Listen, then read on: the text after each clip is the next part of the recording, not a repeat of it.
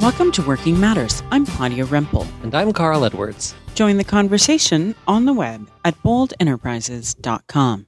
Carl, today we're beginning our series on planning yourself out of career suicide. A Yes. very provocative title. What do we mean by this? Well, we are inadvertently and on purpose making decisions to literally put up with being killed at work. And we don't know how to get out of it. Takes a lot of forms, and we're going to talk about that today. But the point we're going to be bringing is there's things you can do to get yourself change. so, this is definitely the podcast for someone who's feeling unhappy at work. very unhappy. And they don't know why. And this is really the conundrum we're in because you've probably stayed where you are too long, you feel trapped, or time just keeps slipping by and you don't know where it goes. And, but you're not, your career isn't progressing and you're dreading going every day. But the route toward change, you look around and it's like there's no options. Well, and sometimes you can take a new job and realize it's not the right fit, but because it's a job and it satisfi- satisfies certain, you know, criteria for what you need right now, you stay.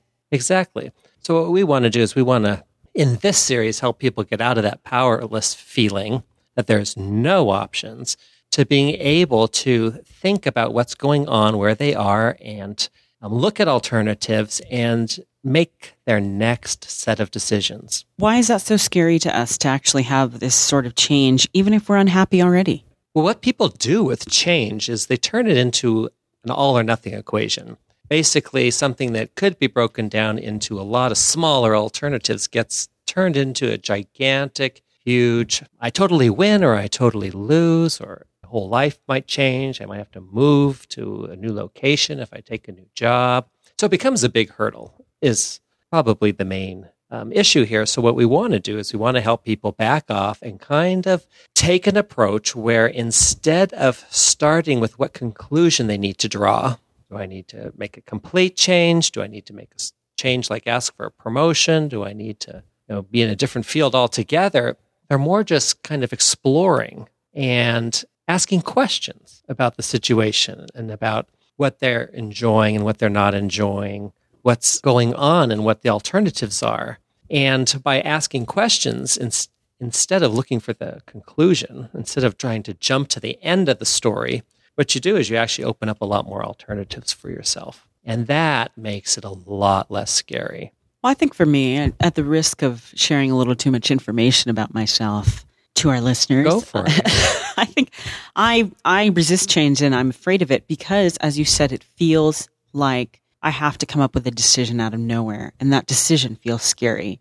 And I think what you're suggesting and what we're going to be doing during the series is sort of inching towards a decision instead of going just from you know A to Z. We're going to be making some stops along the way, getting more information. So tell us about what approach we're going to be taking about sort of thinking about way to kind of start thinking about change and making decisions to move us and then what about this takes the fear out of it Well, what we're going to be doing is spending the next four weeks breaking apart job change into some kind of chunks we can chew on. So next week we'll be looking at um, discerning clues. How do you look at what's going on and think about is it the is it just that I have a bad boss and um, a difficult but important conversation might deal with the situation, or is it that I'm in the wrong field, as I mentioned before?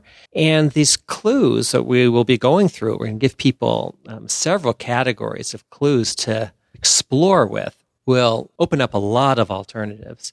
So when you've got a lot of alternatives, then you can ask your question yourself question, well, what do I really want? Then we'll be exploring criteria for making a decision. What, you know, what needs to be solved here? Do we need to have a more motivating position? Do we need to have more responsibility? Are we having financial struggles at home and we need to get ourselves in to a place that um, pays at a different level? And when we have these criteria, um, that will give us a basis for making decisions. Then what we'll do is we'll look at structure and actually coming up with a way to break down, um, you know, all these thoughts into just simply setting a few goals for ourselves in this position. And that will give us something to actually work for and actually accomplish that, that will give us motivation in the context that we're in. And when we reach those goals and we can't come up with another set, then we have a basis for making a change. And then finally, we'll make it simple over time so that it doesn't become an all or nothing sort of decision. And that the things that are important to act on now, we can kind of separate those out and, and um, bite the bullet and make a few small decisions right away. And then a few other things we can set a little farther off and kind of move toward them, experiment, try some things. You know, the, the weight of it needing to get it right is removed because we've got some time. Well, I like this idea of sort of decisions emerging from sort of the information, sort of being validated by the things that are, you know, these are realities, our desires, our wants. I like that approach to sort of then, you know, the change just emerging, not just something that, I mean, there are times when we have to come up with decisions out of nowhere and we take risks, but often, you know, particularly right now, it's not something you can do most likely just to be like, well, you know, i have been mm-hmm. a lawyer. I'm going to go to med school and, you know, my finances are going to be taken care of and I don't have to worry about those things. And this is my passion. So exactly. I think this is more of a, an approach we can live with for the rest of our lives. Exactly.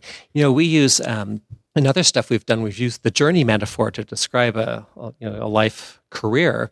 And it is just an fair expectation to put on ourselves to think that at one point on the journey, if you imagine yourself on one side of the country, um, to be able to figure out, you know, where we're going to land on clear on the other side of the country, where the journey is going to end before we've even started out. We don't know what's on the other side of mountains. You can't see over them. You don't know that there's going to be a desert or two on the way because right now the path ahead looks, you know, green and smooth.